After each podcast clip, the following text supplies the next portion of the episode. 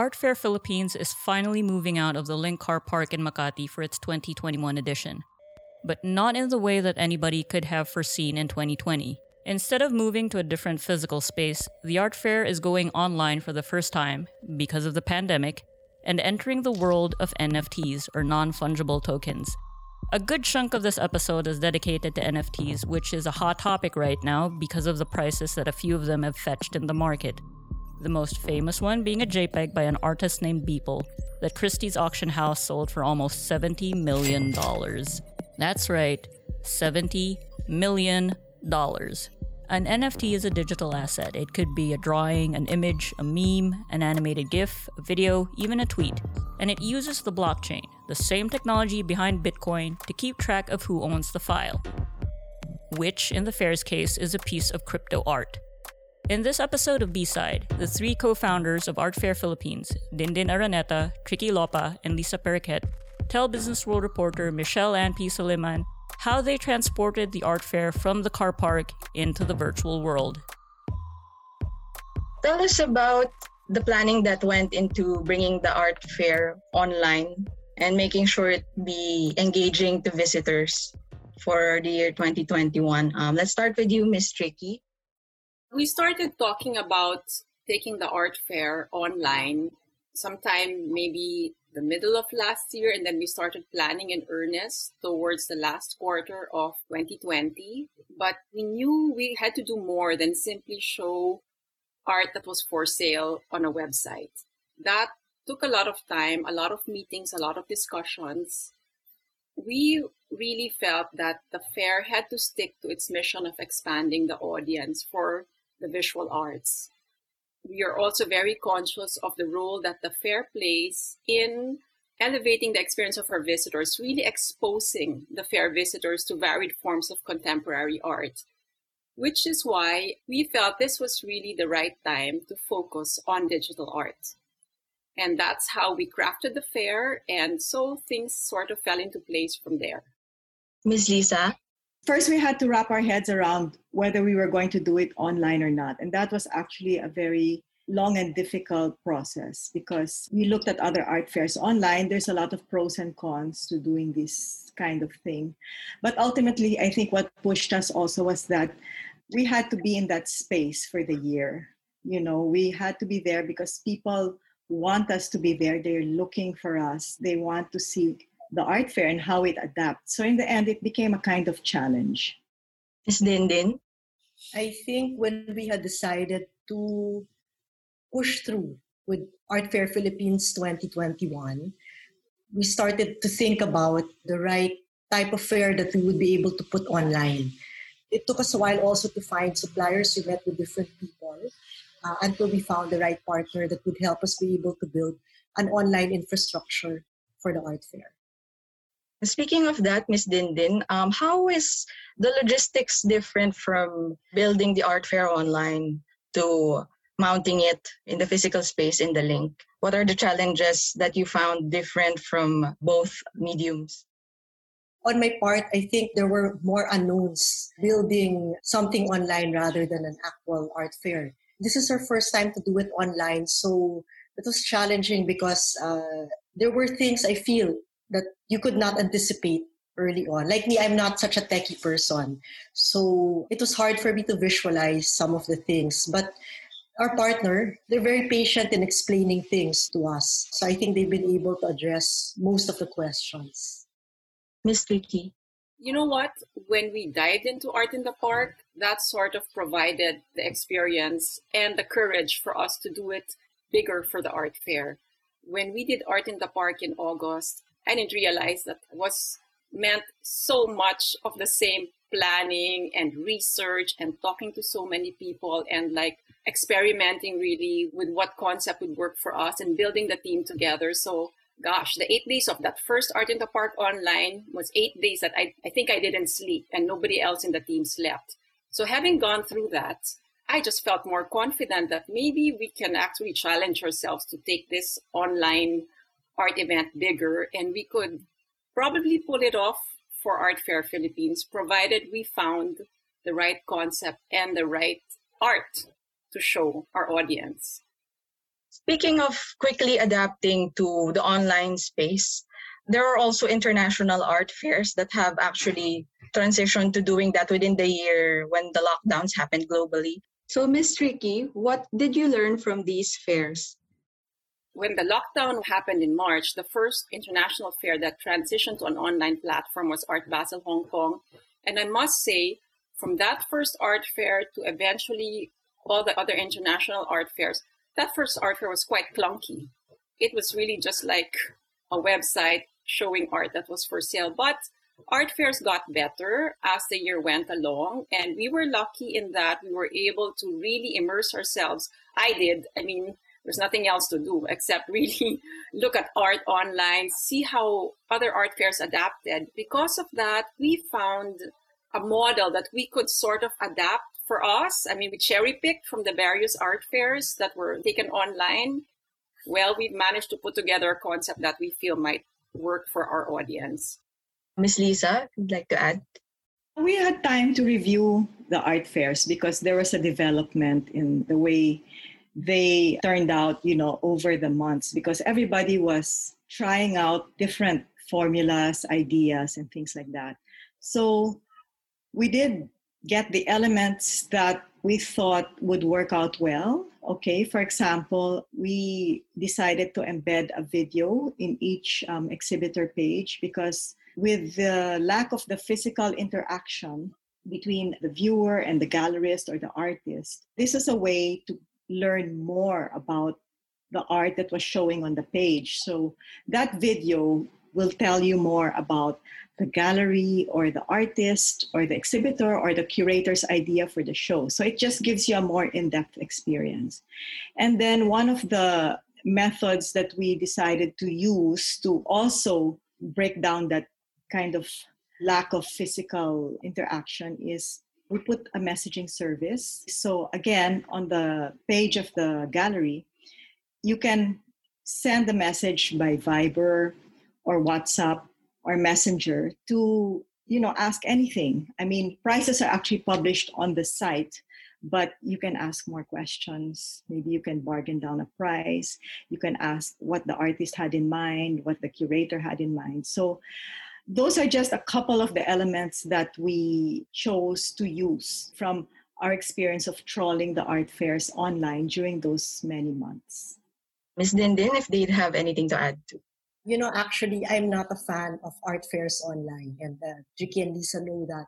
But what I did do was I did look at some of the art fairs online just for reference, and I also tried to listen in on some of the talks just so we would have more reference for our plans of building our own online art fair. Uh, I think one of the interesting things that we were able to do while we were looking at examples of those art fairs is that we were also able to innovate to try to come up with our own version of what a local art fair might be for our audience. It was interesting that uh, we were able to put more focus on digital art, which actually works very well on an online platform. And then this also enabled us to expand and look at other projects, like for example, the idea of like having tying up with Don Papa Rum for residencies, because with everyone feeling a bit cooped up indoors, the idea is also to be able to go outside and see how else we can reach out to our public and take them elsewhere through the online platform. I'd like to address this next question to Ms. Lisa. Um, you mentioned also during the press launches that the reception has actually increased online. How did that going online open doors for more galleries to join this year? I think being uh, online, the barriers of time and space and distance are kind of fall apart. So there's actually, in that sense, an easier way to connect, for example, with the art fair, because we don't have to travel over here with a plane if you are from an international spot things like that. And talks, for example, we can do them. We just have to schedule them at a certain time so that we can accommodate also people who are in places outside the Philippines. So, in that sense, I think that's what made some people more open to joining who hadn't joined before. It was an easier decision. So, this year's art fair highlights digital arts, particularly NFTs. And uh, I'd like to ask, what did you first think when you first heard about NFTs? I first heard about NFTs when I signed into a conference in June last year, which was about art and technology. It was like a month long conference, which happened every weekend in June and July. When I first heard about it, of course, I didn't understand it. But that first panel, one of the speakers was the curator of new media for the Guggenheim Museum. And she said that the Guggenheim actually started acquiring NFTs as part of their collection, and occasionally they would spring it on visitors through the website. So that made me really more interested in this thing because obviously it was legit in that this is the curator of the Guggenheim speaking about it.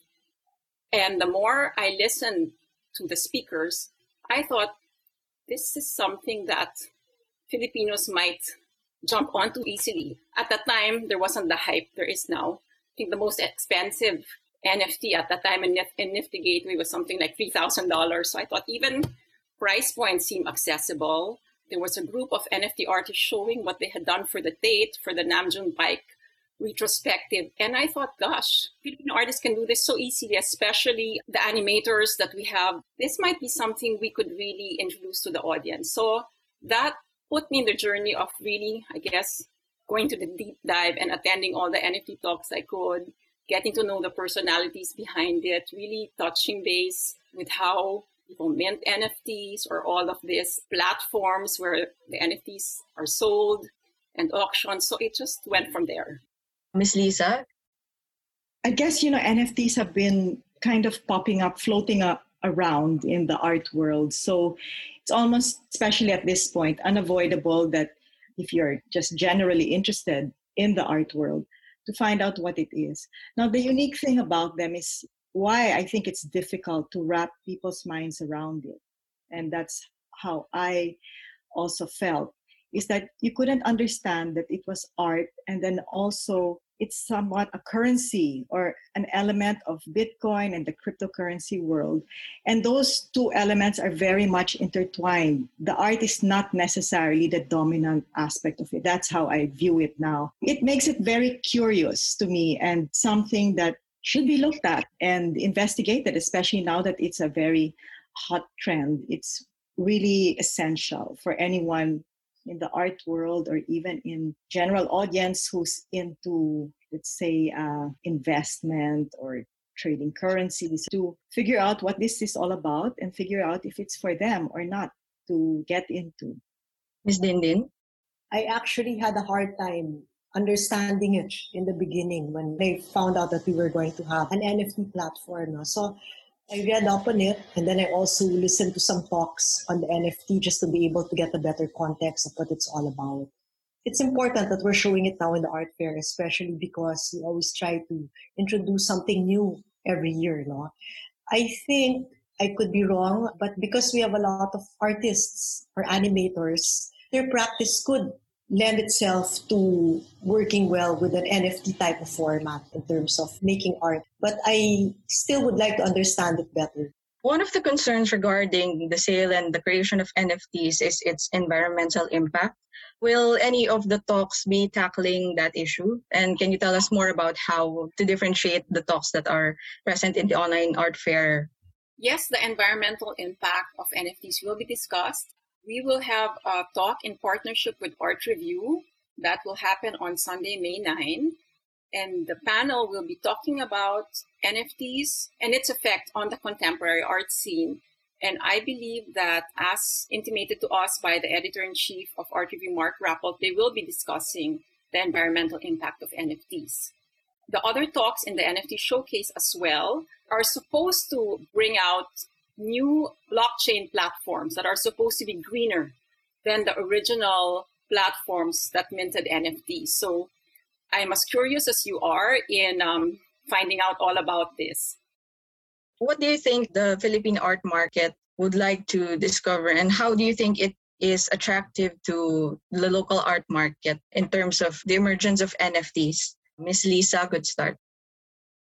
I think at this point, uh, with all the publicity surrounding it, it's becoming very attractive and very much an option. So this whole subject is really soaking in to a much wider audience than you would imagine from the beginning. It's not just people in the crypto world, but it's now people who are just interested. And they could be interested in both the art and in investing it as a currency and as a instrument. So in that sense, it's really occupying a broader space than you imagined not just art, but also others. So even friends of my children, my two daughters keep telling me, I have friends who want to learn about NFTs. So I keep telling them, please tune in to the showcase of the art fair because that's five or six different chances to learn about it. And if you go through it, it's like a mini course in NFTs. Uh, Ms. Tricky, you were raising your hand earlier. If you can't get away from being curious or being interested in it, whether the art market will take to it maybe not the traditional art collectors. I think it will take some convincing to get them in, but definitely our audience who are very comfortable with doing things online. There's a whole crypto community that we've apparently tapped into. Like I said, it's also our mission to widen the audience for the visual arts and to include this community into the art fair's audience is it's going to be very interesting. It's going to lend itself to helping us become the art fair for 2021 in that we're attracting a whole different audience compared to the previous art fairs. How did they get in touch with the digital artists that are featured in this year's fair? We talked to Chris Foster of Tropical Futures Institute, who in turn put me in touch with Colin and Gabby of Nara Art Gallery. Nara Gallery is the first Filipino gallery in Decentraland. They have been crypto natives for a long time their collection of um, international and local NFT names is quite impressive. I mean, they were lucky to get into it early. So we actually left it up to them to tap into which artists they would like to exhibit for the showcase. Ms. Dindin?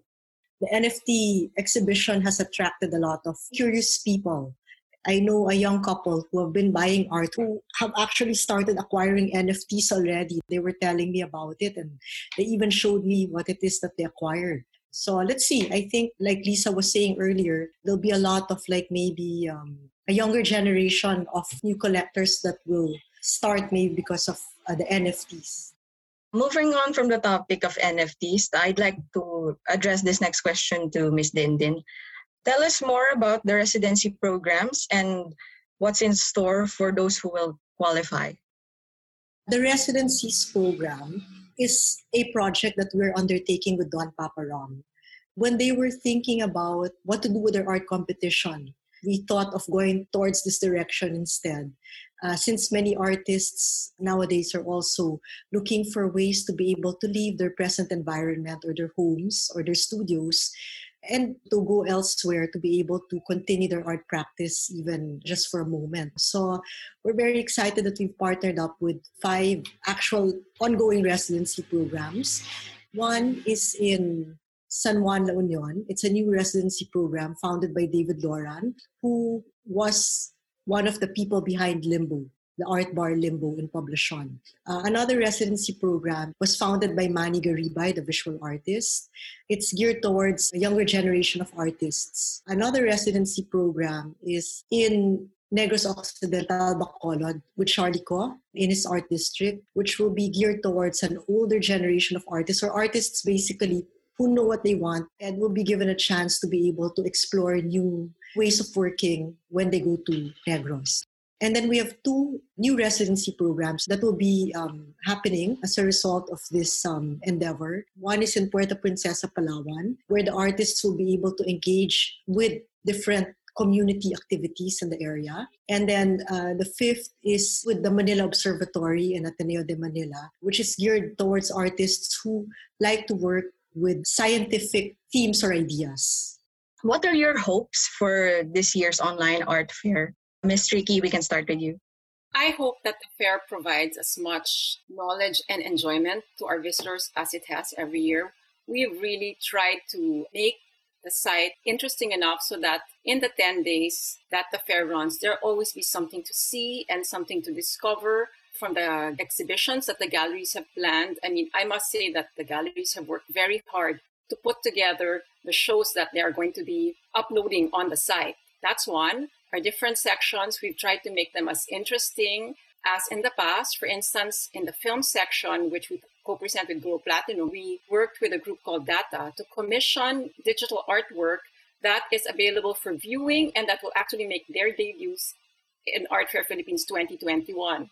The work that is shown in that film section includes a playlist that is put together by Data and that runs for two hours. So actually, you can leave your gadget on and enjoy the artwork, keep it on a loop playing for two hours. That's just one of the offerings of the film section. There are three others from well known artists who work in the digital sphere.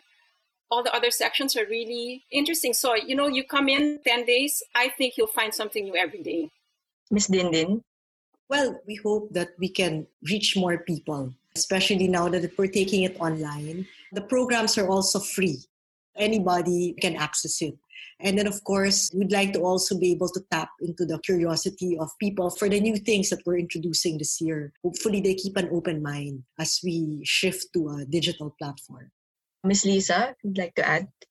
Given everything that we've described about the fair, I hope people will really look forward to a new experience. For us, it's a new challenge. It's definitely a different art fair, and it's been exciting actually conceptualizing this and thinking out of the box and uh, pushing all the buttons to make it happen. I hope people get the sense of that when they view it, that it's something they'll want to explore because there are just so many aspects in there. That's the one thing we've tried to do. Aside from making it an easy and kind of seamless uh, online experience, we hope that that is conveyed when you actually go onto the site. What do you miss most about the physical art fairs? And how do you imagine the visitors' reception when we all go back to having it in the physical medium again?